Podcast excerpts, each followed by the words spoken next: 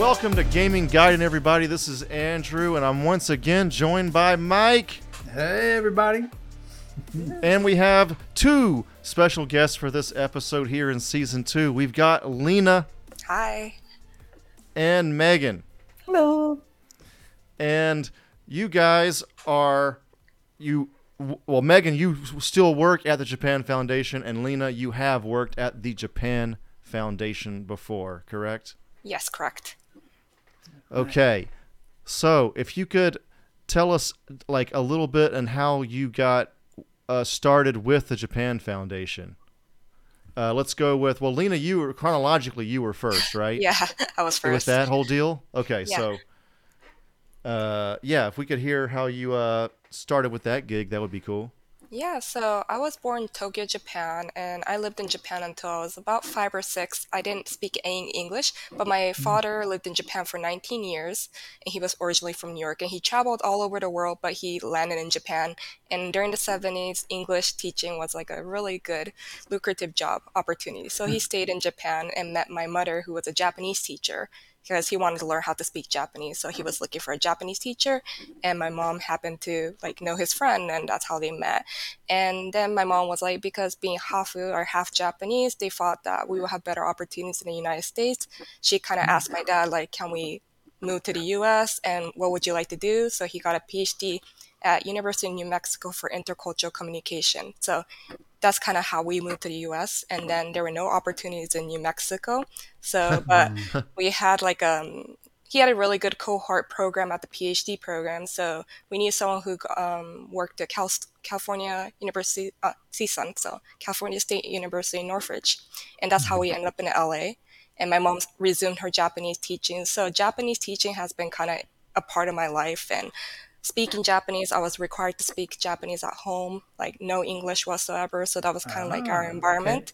Okay. And so I was able to maintain it like heritage-wise, but also kind of like anime, manga, games, and all that kind of stuff. But okay. I took Japanese in college, but I also volunteered, and I kept my connection with teaching. And then I happened to stumble upon Japan Foundation Los Angeles. My mom knew them before too, but I happened to stumble upon them like 2017 and for tea time. And then they were looking for like participants, and I'm like, oh, it's like a Japanese language event. I want to participate. So that's kind of how I started connecting with Japan Foundation. And then after like doing it for a year and a half, they were like, oh, we're looking for someone for our program, like Japanese language program. Would you like to work with us? And that's kind of how I started my time in Japan Foundation, and stayed there for about like until 2021, so about a little over 2 years or so. So that's kind of like my history with Japan Foundation, how I ended up there. Your dad is white. Your mom is Japanese, right? Yes. And your dad speaks Japanese like fluently. Yeah, he lived in Japan for 19 years, and at first he didn't speak Japanese at all, but he happened to be in Okinawa. He traveled Japan all over, and then he met someone from Osaka, and even though they couldn't communicate via language, they really like vibe well. So he was like, it would be so much fun if I could actually verbally communicate with like everyone. So that's how he was like, I want to study Japanese, and that's kind of how he formally decided to study, but he can't read or write. He can only speak Japanese. Oh wow! Yeah. Is it unaccented though, or he's got a little bit of an accent? No, actually, he doesn't really have much of an accent, and he's very kind of like, his personality is a little bit more kind of like quiet. He's more academic, so his personality, the way he speaks Japanese, is very familiar to Japanese people. So they're always like kind of laughing when they were like, oh, your dad is so tall. He was like, yeah, sorehodo demo. Like, oh, not really. Kind of like the humble kind of thing. So it's kind of, I've been very fortunate to be in an environment where both parents are very familiar with different languages. My mom studied German and lived in Germany for a little bit too. So, do you speak any German? Oh no, but my grandfather is German and Irish, so I'm like, I want to study, but I haven't. Sorry, I keep asking all these questions, but he has a German accent. No, not at all. He's New York, so he has that New York accent, like Long Island. Yeah. I did a 24. when Andrew was like, oh, so your dad's white. And I'm like, that's pretty nebulous. I'd like a little more information there. It's like when Japanese people say, oh, you're American. I'm like, American in one context. Like, as I have to always say, like, Yoropake Amerikajin, like European American, to kind of remind people, like, he is a white American or European American.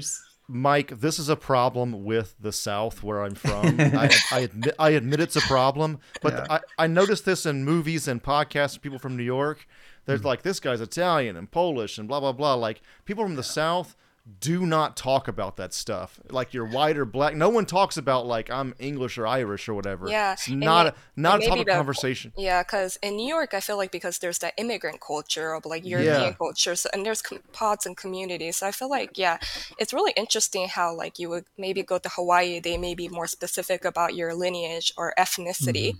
Mm-hmm. While in LA, it's not as much, like, there's a discussion, but not that prominent, like, categorization of each ethnicity or race or ethnicity. Yeah, as soon as I hear white, I'm like, okay, I need more information. That doesn't. What flavor of white? Like the McFlurry. But my grandmother is originally from Sicily, or her family. So she was the second generation Italian American, and my grandfather was German and Irish. So we have kind of like that immigrant background from our European side as well as our Japanese side. My mom came to the U.S. in her 40s. She was in Boston for a little bit, but she was around 45 or so when she was like, I want to move to a different country. So I've been very lucky to have a father who got his PhD at age 50 or so. And my mom was like, let me challenge a new country. So it's always kind of motivated me to try different career paths. And Japan Foundation at the time came at a right place where I wanted to work somewhere that was like, I get to connect with Japan, but also connect with my Japanese mother in terms of teaching and connect with Japanese teachers. So I was very lucky that I came at the right time. Family of challengers. Man, I did the 23andMe and like an Ancestry.com and fucking like no recent immigrants. Really? Everybody came over in the late 1600s. Wow. Like, so like, I mean, everybody's other than, you know, indigenous population, like there's no, I mean, we've been here for a long time. Like, anyway. So Megan, how did you get started with Japan Foundation? So I went on JET promptly following graduation. JET represent. So I was there in Holfushi in Yamaguchi Prefecture for 3 years. And I was the last cohort to go before the pandemic hit. We were also the last beneficiaries of that tax policy. Wow. That's pretty recent, though. Hey. Nice. Yeah. So I came back July 2022 and was initially found a job down in San Diego at a startup. And I knew that I wanted to go back and work and live in Japan at some point. So initially I was like, okay, well, I can do the HR stuff. But I was really missing using Japanese in my daily life. So I happened to see this job opening on the JET alumni Southern California email newsletter that comes out monthly. Yeah, and I went, well, what the hey? They want business Japanese. I don't know if my Japanese is good enough for that because... you know, Son Kegel kicks my butt. I don't know about anybody else. But I applied, I interviewed, and they were like, yeah, no, please come on. So I initially started as the grant reviewer for 2 of the 4 grants that we offer. The 2 that I am still in charge of, but transitioning out of, are the Japanese Language Learners Event Grant. Okay. And the Teaching Materials Purchasing Grant. Okay, the Teaching Purchasing Materials Grant seems pretty straightforward. Yeah. What about the other one, though, the event, Learners Event Grant? So basically, as long as it's what they call an open event, so it's not just one school. So if a college wanted to have a speech contest, for example, that's a really easy example. We get a lot of people who want to do speech contests. Mm-hmm. If they want to have a speech contest, but they only offer it to students in their school, mm-hmm. can't do that. It has to be open to two or more schools. Okay. So we see speech contests, we see bunkasai, mm-hmm. All sorts of different really cool events that people come up with. Are you at liberty to discuss how sizable these grants are? Yeah, that's public knowledge. Okay. The maximum amount for both of them is $1,000. Okay. Yeah. The other two grants that we offer are at larger amounts. Okay. But maximum amount is $1,000. Doesn't mean you always get $1,000, but yeah. The max amount that we can potentially give is $1,000. Right. So as long as it has some connection to Japanese language, mm-hmm. Be it you're doing skits in Japanese, you're discussing nuances of different words that come up a lot in business Japanese, what have you. As long as there's that language component, yeah, and it's an event that's open to multiple schools, organizations, the community, you can apply. That's cool. Potentially get it. All right. Now, you said you work with two of the four grants. Correct. The other two. Can you tell us a little bit about those, please? The other two grants that we offer are the salary assistance grant, mm-hmm. which I think this. I could use some salary assistance. I don't imagine I'm eligible. But salary assistance grant for Japanese teachers. So if a that's great. No teacher makes enough money, so give it to them, please. For the love of God, please give them money. They're eligible. So there are some caveats, and I'm not nearly as familiar with those mm-hmm. As the grants that I oversee, but. And is there a set number of those that Japanese teachers might get? It's less numbers and more how big is our budget? Mm-hmm. Because like this year, our budget has not been particularly large, so the number of grants that we're mm-hmm. able to support is much lower than it has been in previous years. No idea what the budget's going to look like next year. Which is kind of unfortunate because I feel like, in looking back at my time in 2001 and then going back to Japan in 2005, 2007, the number of people and programs I feel available for Japanese language study has definitely increased in that 20-year time period. Yeah. So. Yeah. So a couple years ago, we had a fairly large budget. We'll see what happens going forward. Our salary assistance grant for Japanese teachers, that can be for a current program or a new program. So if someone's looking to start a program, mm-hmm. They can still apply for that as well. That's cool. And then there is the project grant, which mm-hmm. is frequently confused with the event grant. The project mm-hmm. grant is directed towards teachers, actually. So it's really like any kind of workshop, webinar, seminar, any kind of thing where it's like professional development, essentially. Okay, yeah, I was going to ask, is this meant to be student-focused or if this is meant for the enrichment of the teachers? This is very much meant for the enrichment of the teachers. That one, unlike all the other ones, does have a rolling deadline. So that's, I think it's 2 months out from when your event happens. Mm-hmm. But all of this is online on our website. So feel free to check out JFLA. Not to be confused with Japan Foundation New York. We do have two Japan Foundations in America. Wait a second. I did not realize that. Yeah. No. So we there are 26 Japan Foundations in the world. Whoa. America is the only country that has two. Wow. There's Japan Foundation Los Angeles. And then there's Japan Foundation New York. New York is focused more on the cultural side of things and specifically takes all the states east of the Rockies for cultural events and things like that. Whereas we cover cultural events west of the Rockies. However, Japan Foundation LA covers Japan language grants for the entirety of the US and assorted territories. Okay. So what if you're in the Rockies themselves? That's okay. I don't think there's any programs directly in the mountain range. Sure. I know Colorado falls on. They do have I think somewhere there's a map So they've divided it out pretty clearly. I think Colorado comes to us. But oh, really? Okay. My geography of America is significantly poorer. I can do the East Coast. Lived in a lot of states there. It's significantly easier. Yeah. Speaking of, can you tell us a little bit about your language background and history and all? Yeah. So like Lena, I am also half. Okay. My father is Japanese and my mother is Irish, like fourth generation Irish. That flavor of white. Okay, good. I'm glad also, we covered it. before Grandma comes after me, there's some French Canadian mixed in there somewhere, and I don't remember the exact percentages. Oh, right. But Grandma is very insistent on the French Canadian, so for Grandma. we'll make sure she gets a hold of this episode.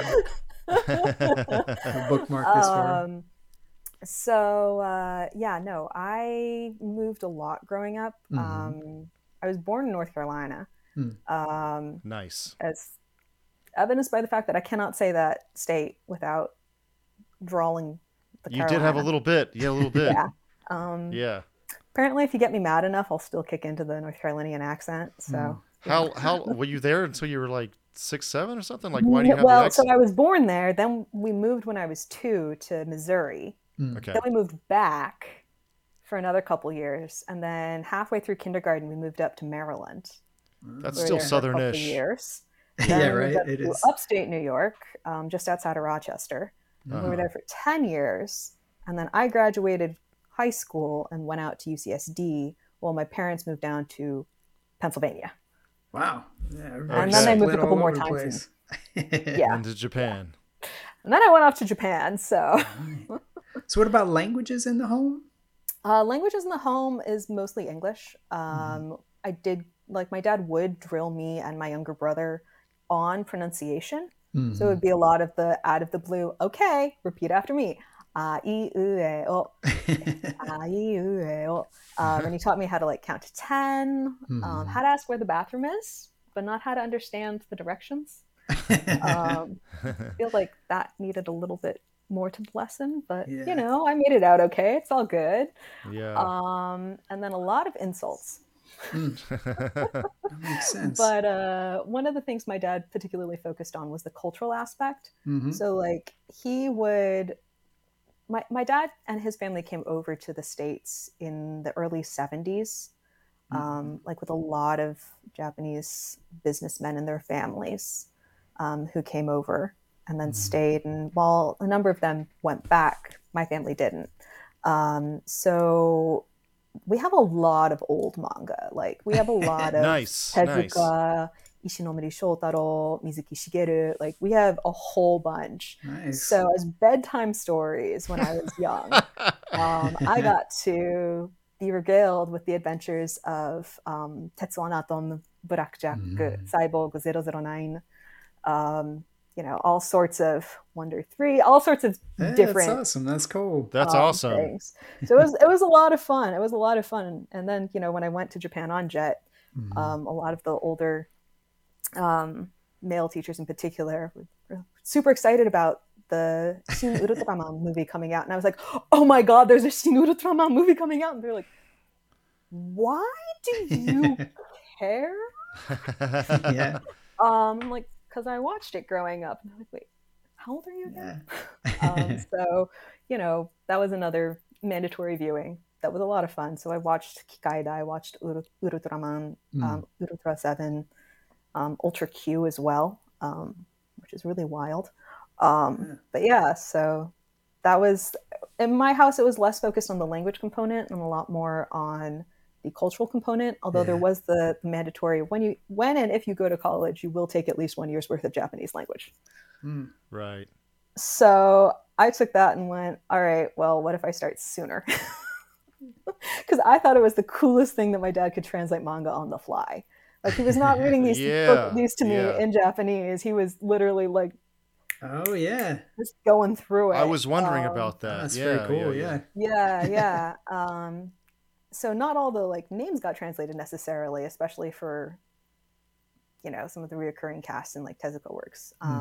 like Ochanomizu sensei, like, yeah, or Hakase, right. You know. That's an important decision that a translator has to make, and that's where we are currently. It feels like is the norm.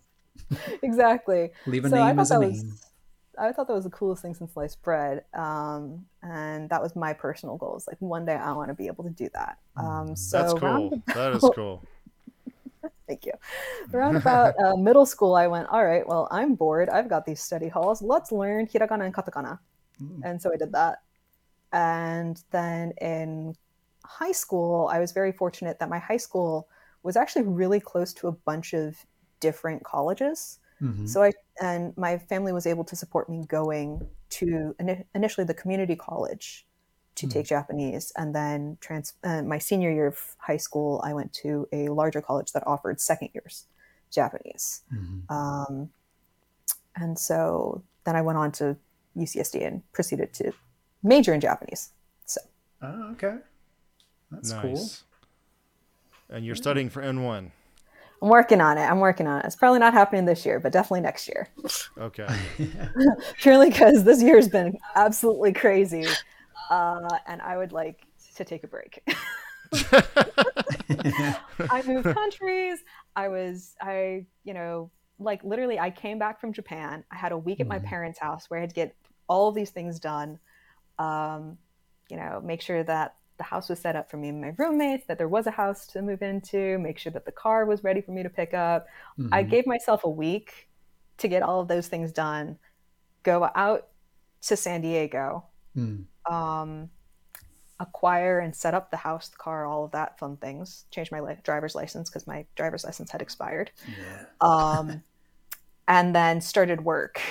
And then, 3-4 months later, changed my position. Recall that my initial job when I got back to the States was in San Diego.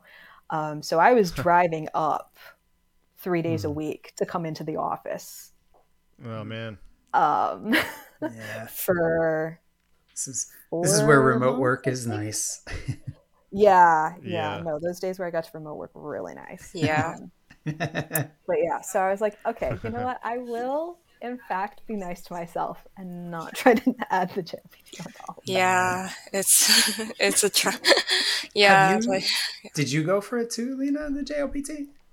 Oh yeah, I passed this NICU, this level 2 in high school. Then I got like a pretty high score on that one. Then I was like, let me do level 1 because my brother and me were competitive.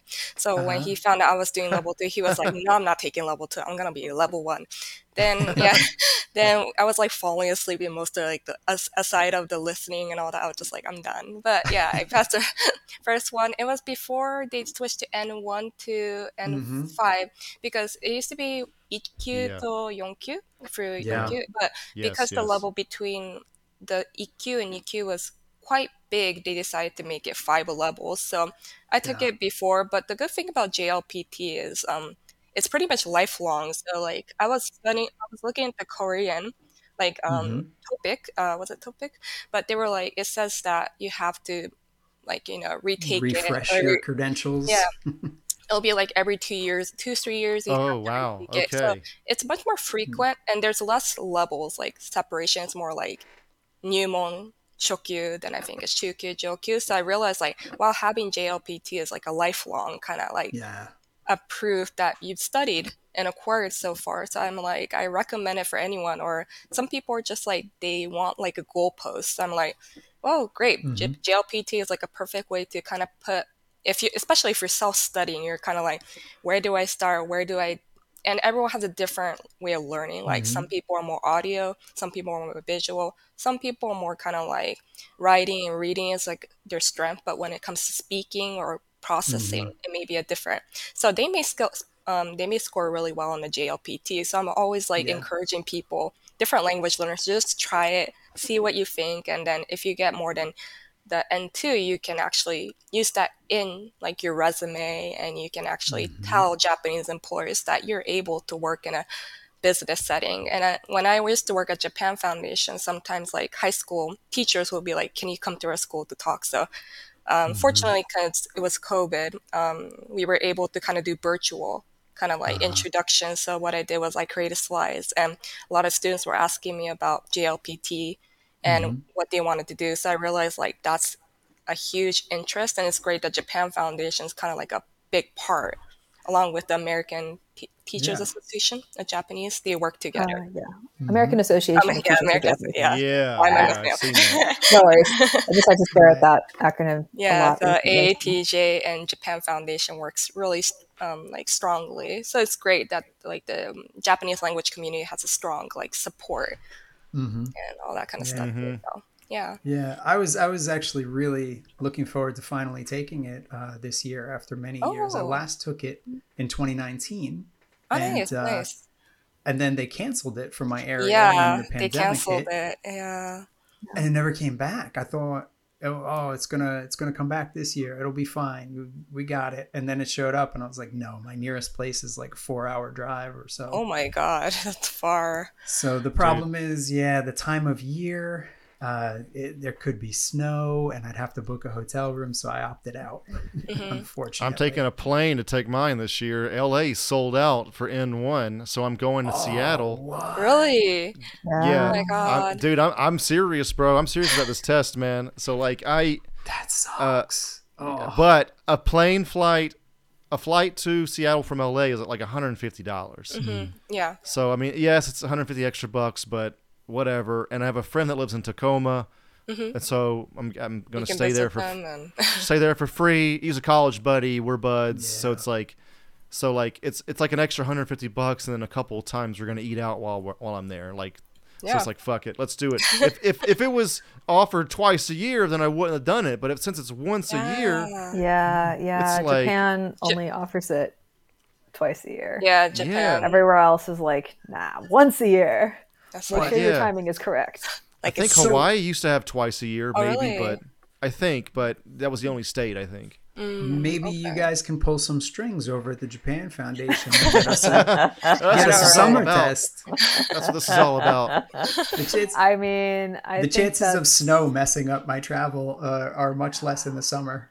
If they do sure, man. No, that is true. That's a good point. And I'm hoping that even like AP Japanese, like high school Japanese, there was a struggle if we're moving to like remote virtual testing. So it's like, it would be nice if it's eventually like available online for people to take rather than in person and having to be there. Because sometimes technology gets updated. So it'll be good to kind of touch base and see, okay, what can we do to make this more accessible for different students? Because some students, like for high school, if they're not in that school, they can't take the exam. So it's kind of like they've been studying it, but they're like, how are we supposed to get the credits to apply to their college? So it would be nice if there's more accessibility in that aspect. Yeah, I used to do TOEFL test preparation. I'm a teacher. I do ESL. And when I was doing the TOEFL prep, there were a lot of students that came to me because they started to do the cutoff from the paper-based and computer-based and going internet-based, which incorporated speaking at that time. So a lot of people were very nervous about the change there. But that would have been about 2007. Okay. So the fact of being here in 2023 and being like, please, for the love of everything, just give us an internet-based test, because I can't travel the one time of year, and it's going to cost $100 now for the test. The price went up. And then it was 60 something, 65, but it went up to 100 the past 2 or 3 years. So it's more expensive, and there's the travel, and the weather could put a damper on things.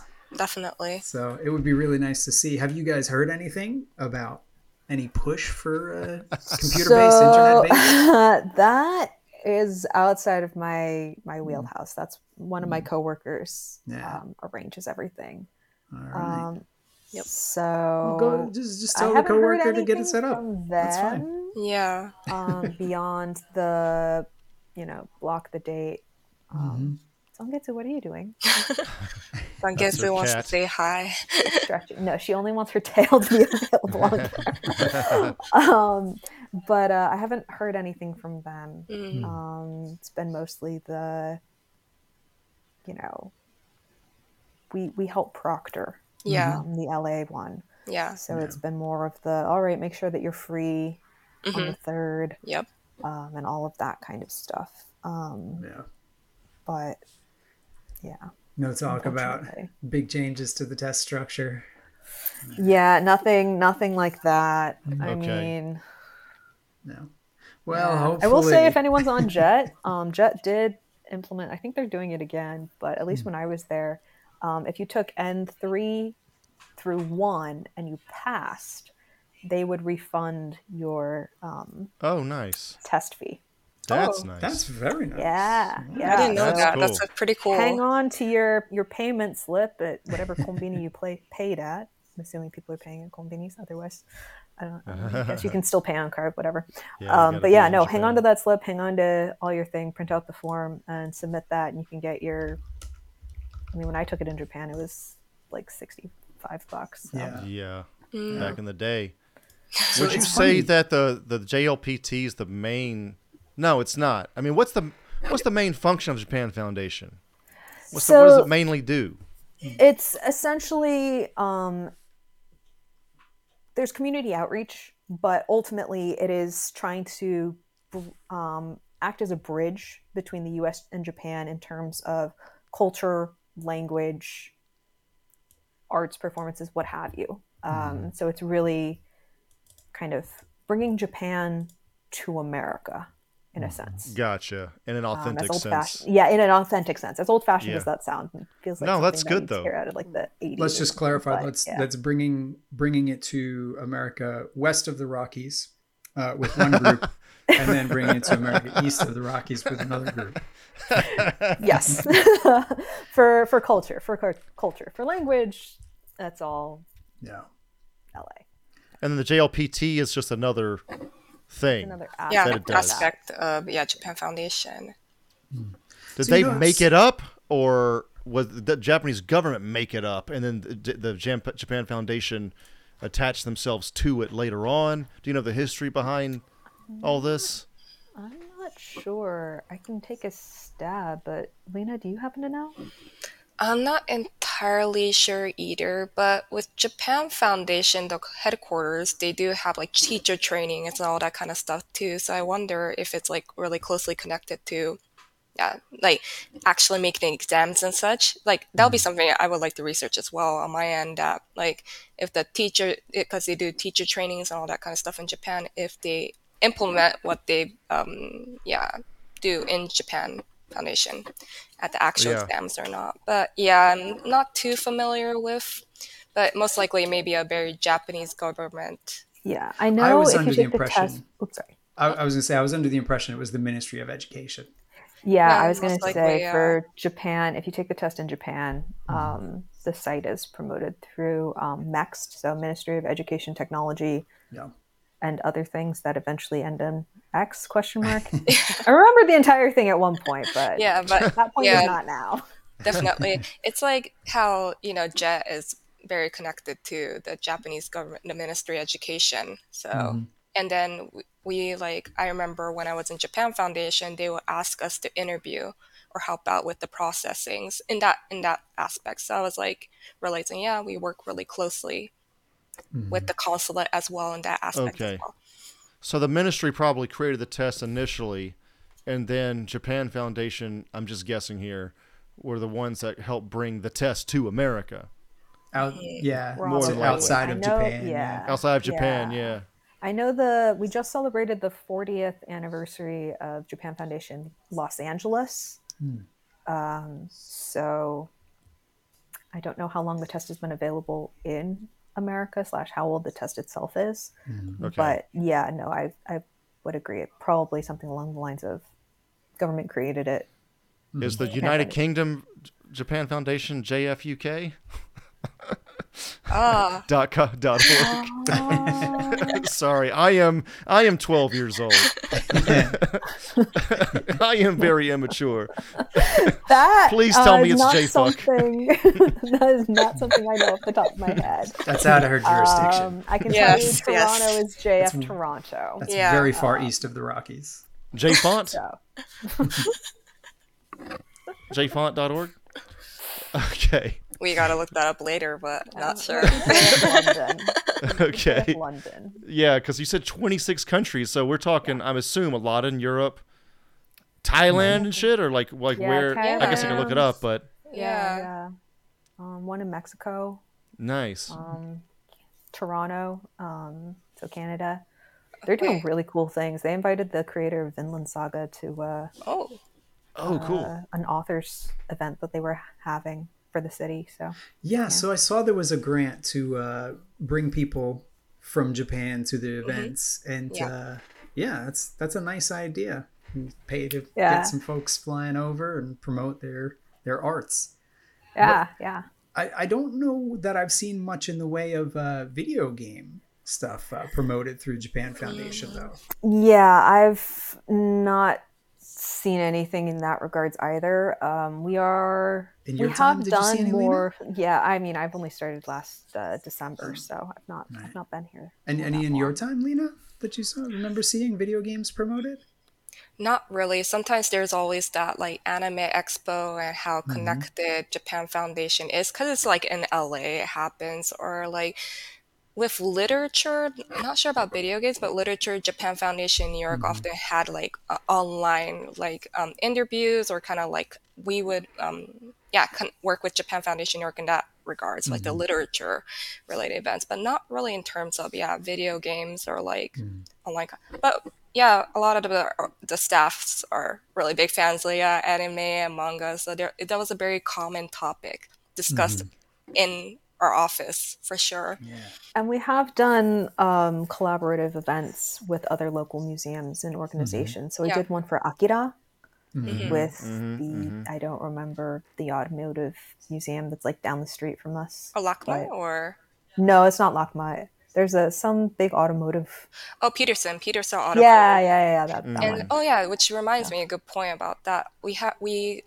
Our Japan Foundation kind of helped with the Nara Yoshitomo exhibit at LACMA. So a couple of art exhibits, such as the Ghibli, when the Academy of Museum of Arts, they had their exhibition for Ghibli. Japan Foundation kind of helped. Sponsor it, so it may not be video game, but they have sponsored or they have worked with in terms of art museum and all that kind of stuff as well. So I know fine art stuff is probably the main thing, and I can understand why that's the main thing you want to do, but if you have done anime stuff, I think it would not be too much of a huge jump if some video game stuff was added, because for example, Mike and I, yes, it was part anime, but video games, especially in the 90s, were very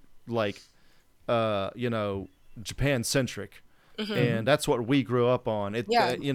This was a time when there wasn't any Xbox and there was no Atari, so Atari just crashed and burned. Atari crashed and burned. So we're growing up in the 90s with just Nintendo, just Sega, and just Sony, which came later in the game, and So every video game we elder millennials were playing were all Japanese consoles, all of them.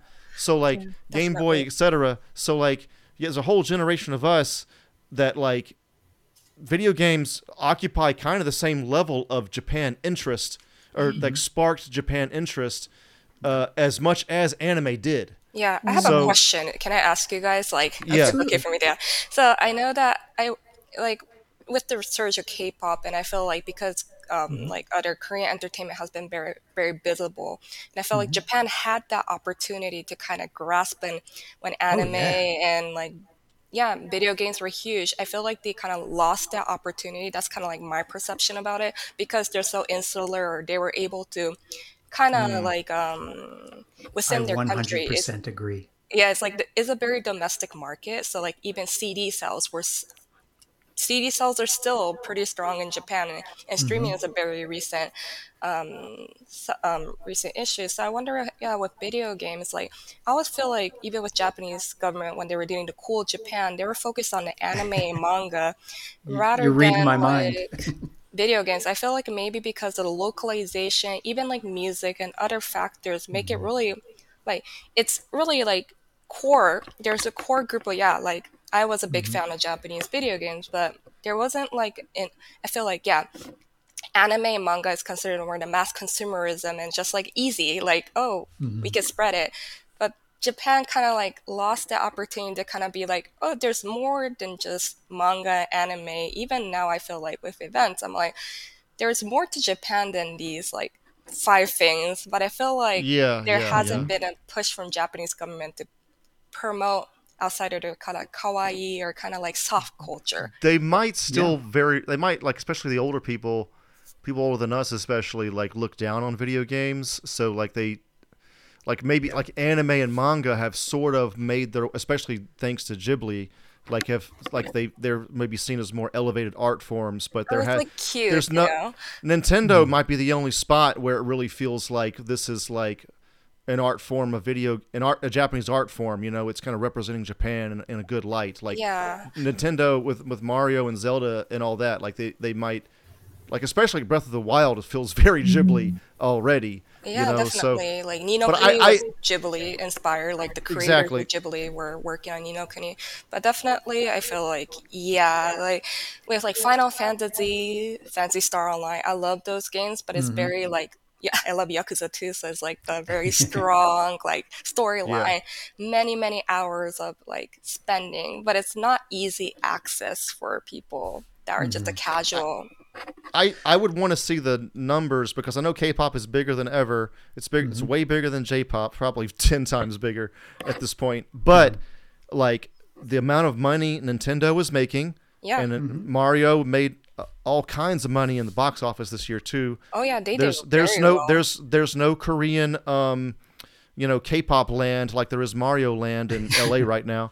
You know what I mean? So like, Japan still is very much killing it, I think. Yeah, I mean, there's some missed opportunities with music and with live action, like with like K-drama is also killing it. Korea is sort of stepping in to where Japan isn't. Like Japan is like there's a Crunchyroll. There's no Korean. There's probably hardly any Korean animation on there. You know what I mean? Yeah. So like Japan's still killing it. Most of it was outsourced to Korea. Yeah, Japan's still killing it with animation. Or and they video have games. Animators from Korea and Vietnam to draw for them. They outsource their animators.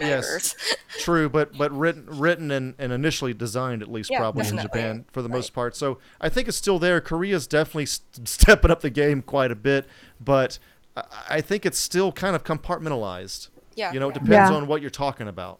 Mm-hmm. Yeah. And I would say that Japan's probably, I don't know if it's more of a domestic reason, but with all of the like, there have been so many reboots. And I know this is true the world over, but I mean, they did a fairly decent, okay, I'm biased. I like FMA, but like, I think they did a really pretty good job with the live action FMA reboot. This is Full Metal Alchemist. Full Metal Alchemist, I mean, the wigs were kind of interesting in a couple cases. But like Al's armor, the CGI they did for all of the alchemy that Ed's spamming left, right, and center, like that was really good. And like the Rurouni Kenshin movies, I mean, they've been coming out for a couple years now. I've heard those are good.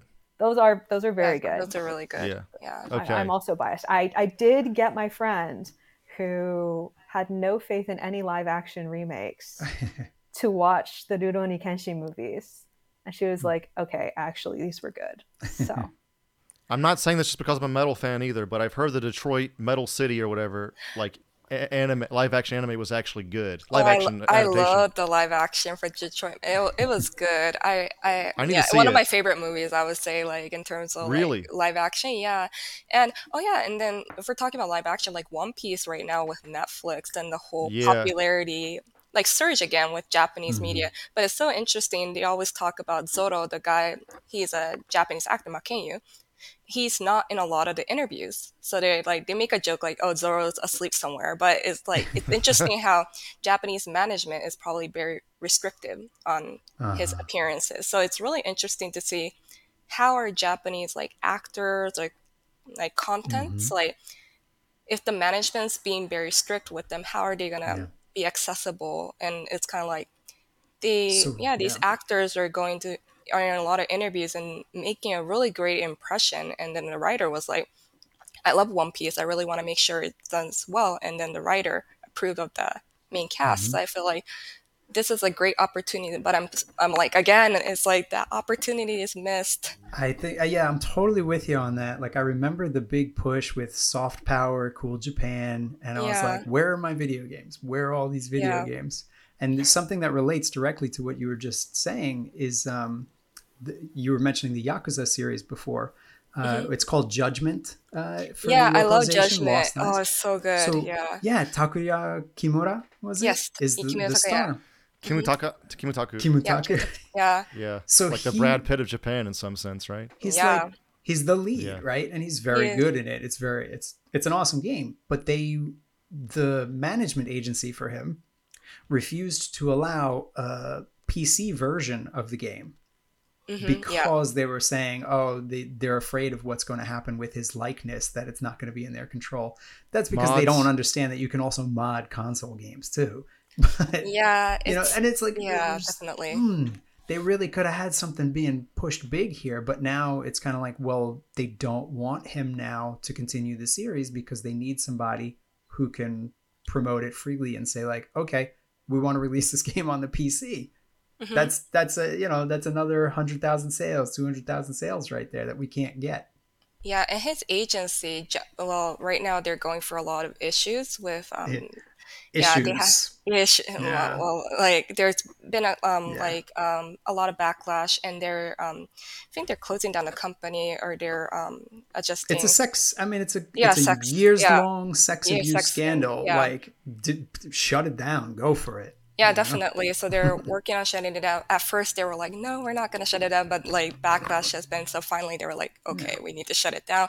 But it was interesting that agency refused to even have pictures or their idols on like media. And it was just like the lack, like even on YouTube or anything, even their music is like non-accessible. And I was just like, why are they doing this? Why are they self-sabotaging their actual market when they could actually make a profit or like accessibility? So yeah, definitely. Right. They're running counter to the principles of the Japan Foundation. Exactly. So both of you, Lena and Mike, you both agree that Japan has dropped the ball in the culture, in the soft power game. Yeah. When it comes to video games, absolutely. And Korea's running it. Yeah, in terms of video games, definitely. No, Korea's not running it in terms of video games, but they dropped the ball in music too, obviously. Yeah, because like there's a lot of good Japanese pop music. There's no reason it couldn't have been sent abroad, especially with anime making the way and you know theme songs and everything getting popular. Well, I mean, they finally stopped creating American only the versions. Yeah, I mean, don't get me wrong. Some of those are a bop, and I mean. When I was a kid, I really enjoyed watching Yu-Gi-Oh. I actually watched Yu-Gi-Oh over Pokemon. So there we go. But like Yu-Gi-Oh's the better card game too. No doubt. I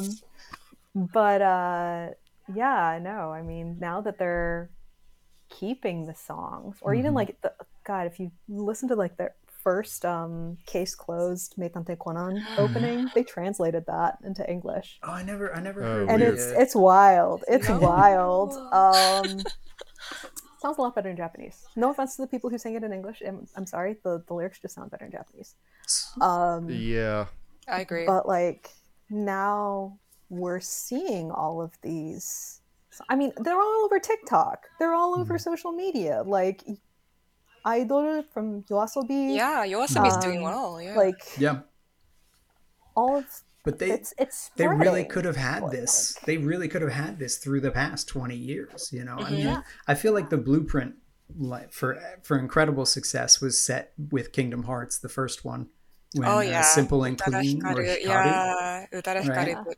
Yeah. The song was Hikari, right? In Japanese. Yeah. And like it was so good in both languages because she's also very good in both languages. Yeah. She's one of the stars that like she could have. I'm just always like it's like a missed opportunity, like with her. She has a lot of great English songs, but yeah, and then she had the album that was, I think, America only, Exodus or something, and it was like, no, that's fine. She works just fine working in both languages, and it's great. Like, let her do her thing, you know.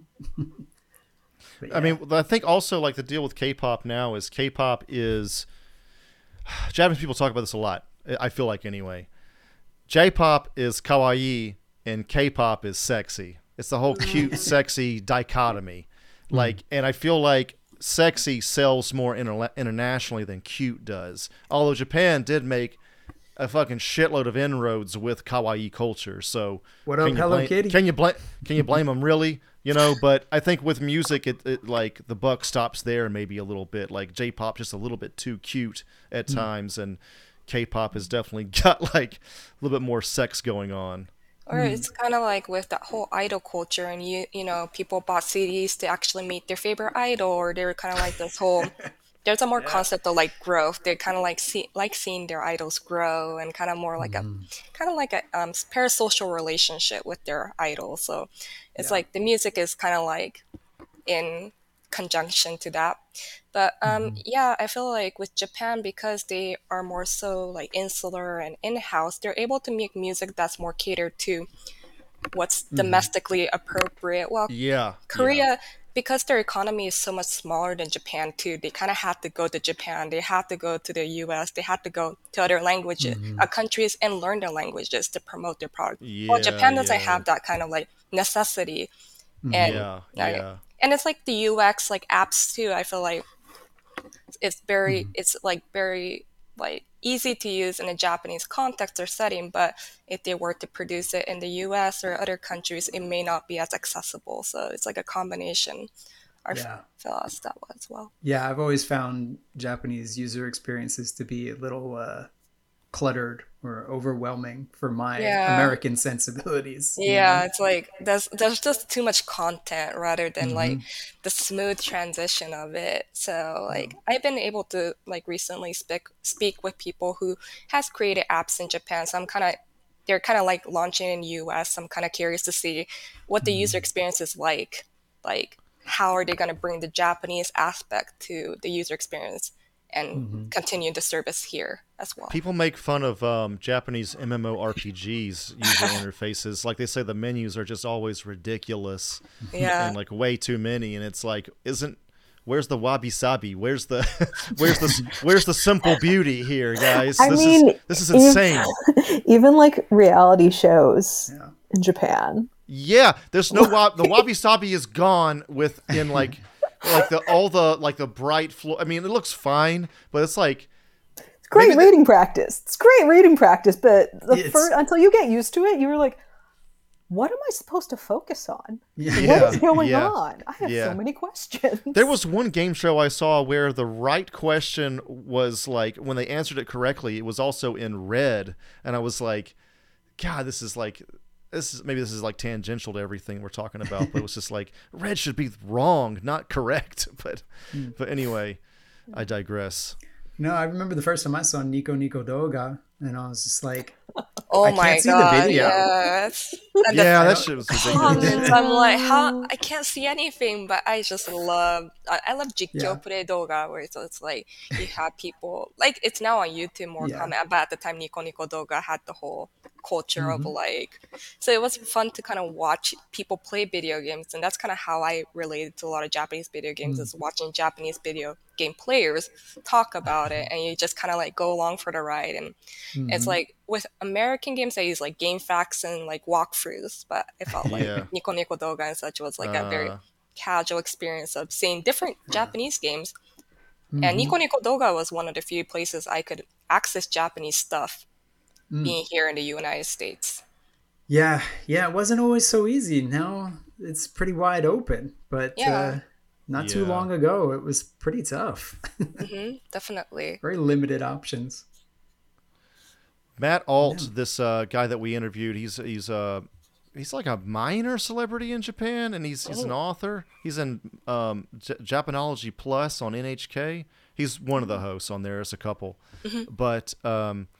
He was saying, like, back, this is connecting to your point earlier, Lena, the Japanese people for the longest time, they're just making like shows and games just for them. Yep. You know, And then they just they weren't really even trying to get big internationally. It just kind of happened because everybody thought it was so unique, and you can really sense a different culture via anime or gaming or whatever. And yeah, I think it was kind of largely an accident, I think, in a lot of ways. But that's kind of, there's some lesson there, like just make shit you like, and then things will just will fall into place. The other phenomenon, the other phenomenon now though is Japanese culture has gotten so big internationally, and also with the dissemination of the internet and everybody being thoroughly saturated in it now. This is kind of old man corner in a sense, but it's not like it used to be, where Japan was so foreign and that it was like people loved it because it was so different. But now, as time goes along, everybody's watching anime now, and everybody plays Japanese video games, and I think we're starting to get to this nexus point where, and Matt Alt talks about this, we're not going to tell which is which at a certain point. Americans doing cosplay now, and we don't know if this part of gaming is from Japan or America. The Japanese are copying a lot of American gaming stuff too now. Like back in the 90s and that kind of time period, it was pretty, cut and dry. Like this is, this was an American game, this is a Japanese game. Gameplay, game style, art, everything was different about it. But now it's like, you can't tell, for better or worse. I mean, you can still kind of tell, but it's definitely not like it used to be. Go ahead, Megan. No, sorry. So this really reminds me of the whole "what is manga" question, or the "is Avatar the Last Airbender an anime?" Got debated to hell and back. And it's back again because now anime is big, and so everyone's like, okay, but also Avatar The Last Airbender is an anime. It's like, no, we settled this 10 years ago. Please, please do not resurrect that conversation. But it does really remind me of that whole, okay, well, what makes a manga? Because they did, I don't know, if anyone read the Maximum Ride series by James Patterson, they did a graphic novel, but it's in a very manga-esque style. I think the artist is Korean, but you look at that style and you're like, okay, yeah, out of context. Yeah, Korean comics in the same style. It's a manga, pretty much. But is it? Okay, so I mean, about this, the whole American anime topic, I find fascinating because, look, they're making good ones now. People seem to love Castlevania, etc. People love the Boondocks, all that stuff. But the thing is, especially with Mike and my background, and a lot of people, it's people liked the anime not just because of the art style, but because this was truly foreign. There's just this might as well be from Mars. I mean, just an expression, but it was just so different, and that's why we loved it. So American anime, they're sort of copying that, what Matt Alt calls that otherness. And it's sometimes cringe, I think. It's not always, but it can be. And I just feel I don't know if I'd call it cultural appropriation. I wouldn't go that far, but it's just you're trying to copy being foreign, and something's not right there. But then again, what are you going to do when an art style is super popular? Yeah. It's a look. What are you going to do? The content is really what's going to give something legs, right? But the aesthetics are going to catch people's eyes. And if you like that aesthetic and you can paint in that style, draw in that style, go for it. Yeah, but also the story content too, though. I mean, there's even the Japanese story structure is 4-part instead of 3. This is a fundamental difference between East and West storytelling as well. Are the American anime companies copying that too? I don't know. And just the perspective and everything is just subtly or not subtly different, I think. Sorry, go ahead, Lena. Yeah, I feel because we... a lot of younger generations are fortunate enough to kind of grow up with anime, video games, and such. From a very equal standpoint, I feel the people I've dealt with in college and such, they like know their Japanese classmates through college and other aspects. So it's more of like an equal like relationship in terms of like appreciating a culture. And sometimes I feel like when we're kind of like grow up with it, we don't realize how like it's so subconscious in our mind that we don't know how much it like gets to us. So when I recently went to the Japan Foundation for their art exhibit, where people who have disabilities, they presented their art, and it was it's in display, and it's good. It's until December. Yeah, it's until December. I want to say 12th.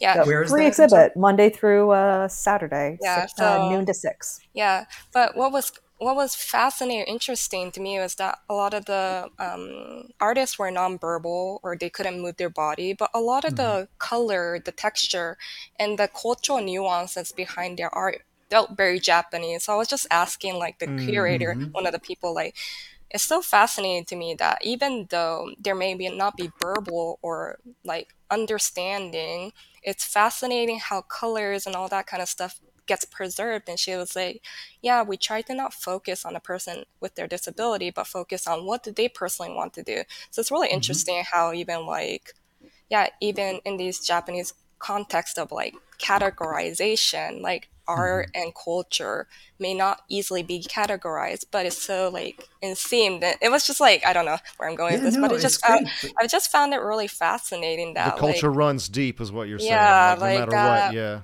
yeah, it's kind of like no matter what. And sometimes the language, like for myself, I speak Japanese, and Japanese was my first language, but because of that, like I get this expectation of be Japanese, or you're supposed to know everything Japanese. And it's interesting how sometimes like, yeah, the mannerisms or the way I may perceive or understand can come from a very Japanese standpoint, because I grew up with a Japanese mother who lived in Japan for over 40 years. And I had a grandmother. So it's really interesting that how like, no matter how much I don't... you don't see the stark differences maybe as much as somebody from my background, because they've been mixed from the get-go. Yeah, it's kind of like some people may have kind of like an already kind of like, oh, it was just surrounded by them, that and it's great. I actually love it, because it means that they can have a very positive, they can start from very positive understanding about Japan and their culture and their art.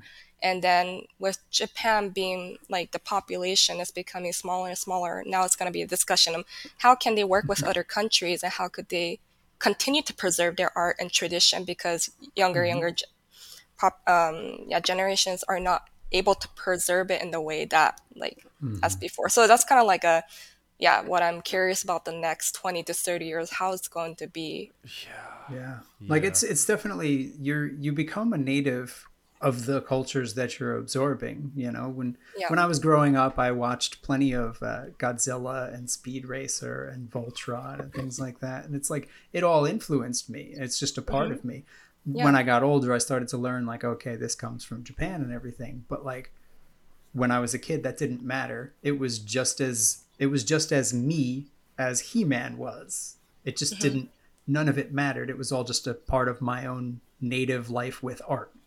And I think that you're seeing the fruits of that, you know, as the younger generations grow up with all sorts of different influences from around the world, with Japan being a real heavy hitter in visual aesthetics, then the work that they produce is going to reflect that. I would even say that like our generation, we still see some of that already with the length of how long Pokemon is run.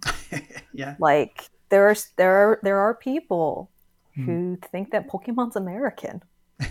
Yeah, that's true. They have no idea. And so they just accept, of course. If they grow up with it from an early age, a lot of people probably don't, they don't realize it, because it's just been embedded in them since kind of day one. And there's less of that, because it's in an entirely fantasy world.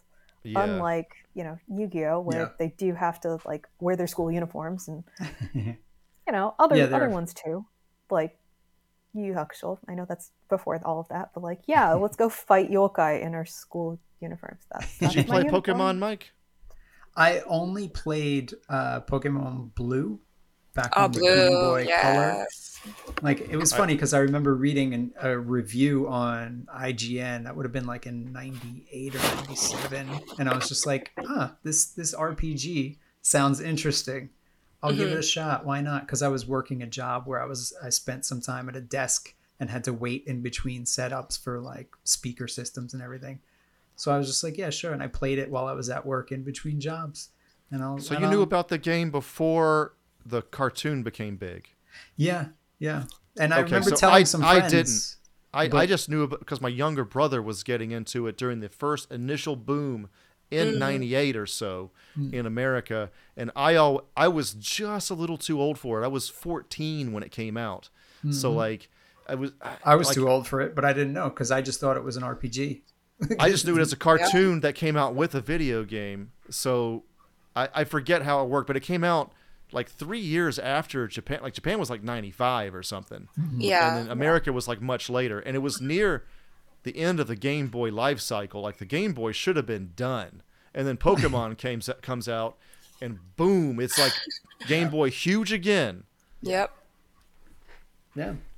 Sorry if you had more, man. I blurted. Had to. No, we've talked about this before, but yeah, I think that Pokemon is really the Trojan horse for the rest of Japanese pop culture. It was like, here it is, man. So. This is what broke down the gates, and that's wide open. This is just kind of off the cuff, but I mean, you could look at the similarities between One Piece and Pokemon.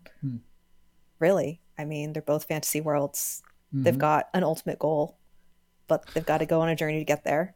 Yeah. And I'm not saying, the entirety of the Mugiwara Kaizoku are, Pokemon or anything, but, I can't speak to it because I've never really read or watched One Piece. Yeah, it's one of those things that like, it's so hugely popular and it's been going for so long, but it's just not, it wasn't for me. I'm out of the loop on that one too, man. But yeah, I used to read it for so long, like, because it came out like 1998 or it's one of the big three. Yeah, it's like Meitante Conan for me too. I grew up with it. It's still continuing, and then One Piece too. It's still continuing. It's great that it still has a very huge cultural phenomenon, and it's really fascinating to see that in Japan. Like I feel like a lot of series continue for 10, 20, 30 years, and I'm just like, wow, we don't really often see that in the U.S. You see it with American comic stuff, but but they have like separate arcs and it feels like different. Right. They're not always connected, the Marvel ones too. So that's also fascinating. One of the big differences there is like in America, the big comic companies, Marvel and DC, are generally the corporations own the characters and all of that and stories. So they're bringing in writers through the last 100 years or whatever to do different things. But when it comes to most of the structure of like the weekly serialized manga in Japan, they're creator owned. So it goes through, say like Shonen Jump or something, but like, what's his name? Eichiro Oda? Oda. Right? Like that's his story. That's his book. Yeah, that's his character. That's good. So it follows him through the years. It's not like he's going to get taken off and the next arc is written by someone else entirely. I saw a picture. I saw a TikTok of Samuel L. Jackson talking about One Piece on the Howard Stern show. He was like, Oda has written one of the best stories of the modern times. I was like, wow, Sam Jackson loves anime, bro. But it was awesome. I'd never seen One Piece, but I love the passion. Yeah. I feel like One Piece is one of those mangas that I felt like they're all friends. Like they all have the same goal. They all care for each other, and like every backstory is like you cry. Like every story I've read in One Piece, like every backstory, I'm just like, oh my god. So they really tucked your hearts in that. Luffy is just genuinely a nice guy, and he really cares for everyone. And it kind of just like accessible for whatever age. And I feel like, with Japanese working culture and all that kind of stuff, having that dream, having that kind of unity, and having that kind of like vastness, I feel like it brings kind of like light to people's lives in so many ways. I would say the freedom aspect where you are exploring and something new. Yeah. Ah, right. Okay. These are some of the main goals of art, right? Yeah. Isn't that the beauty of it? Mm-hmm. Yeah. Oh man. definitely. So props to the Japan Foundation for promoting that. There's two Japanese songs that make me think of exploration. One is the Chrono Trigger Corridors of Time thing. Like, there's something so majestic and explorational about that. And the other one was from Wild Arms. Remember that RPG, Mike? Yeah. That has this opening, that Wild Arms intro, man. Bluegrass sort of thing, but it's like, oh my god, like this is like the spirit, the pioneer spirit, like kind of thing. I remember when I played it when I was a kid, probably in '96 or '97, popped it in, and like I'm listening to the intro, and my mom was like, that I like that song. Like it was random, she heard me. So good. It was very good. Is there anything else before we're out of here, guys? No, I mean, if you're a teacher, feel free to apply for grants. Yeah, at the Japan Foundation. And if you happen to be in LA from now until December, mid-December, feel free to stop in at the Japan Foundation. We're off of we're kitty corner to LACMA, free exhibit. Nice. You know, noon to 6. Yeah. What is LACMA? Los Angeles County Museum. Art Museum. Yeah, Los Angeles County Museum of Art. We're near the La Brea tar pits, so it's LACMA, La Brea tar pits, and then like Kitty Corner. It's us. Okay. A little hard to find from the street, but I've still never been to the La Brea tar pits. I need to go. Oh, it's definitely a great experience. And yeah, to add upon Megan's and Japan Foundation, I feel like what I love about Japan Foundation, I still tell my former colleagues to this day, is that it like brings very it's very accessible for like even the Japanese language exchange events. There's one coming up in October, so it's kind of like anyone can come and explore. And there's movie nights or movie days depending on the time. But it's like great that Japan Foundation continues to find a way where it's a community based and anyone can come and join. And they're always there, so please feel free to stop by. That's awesome. Nice. Thank you guys so much.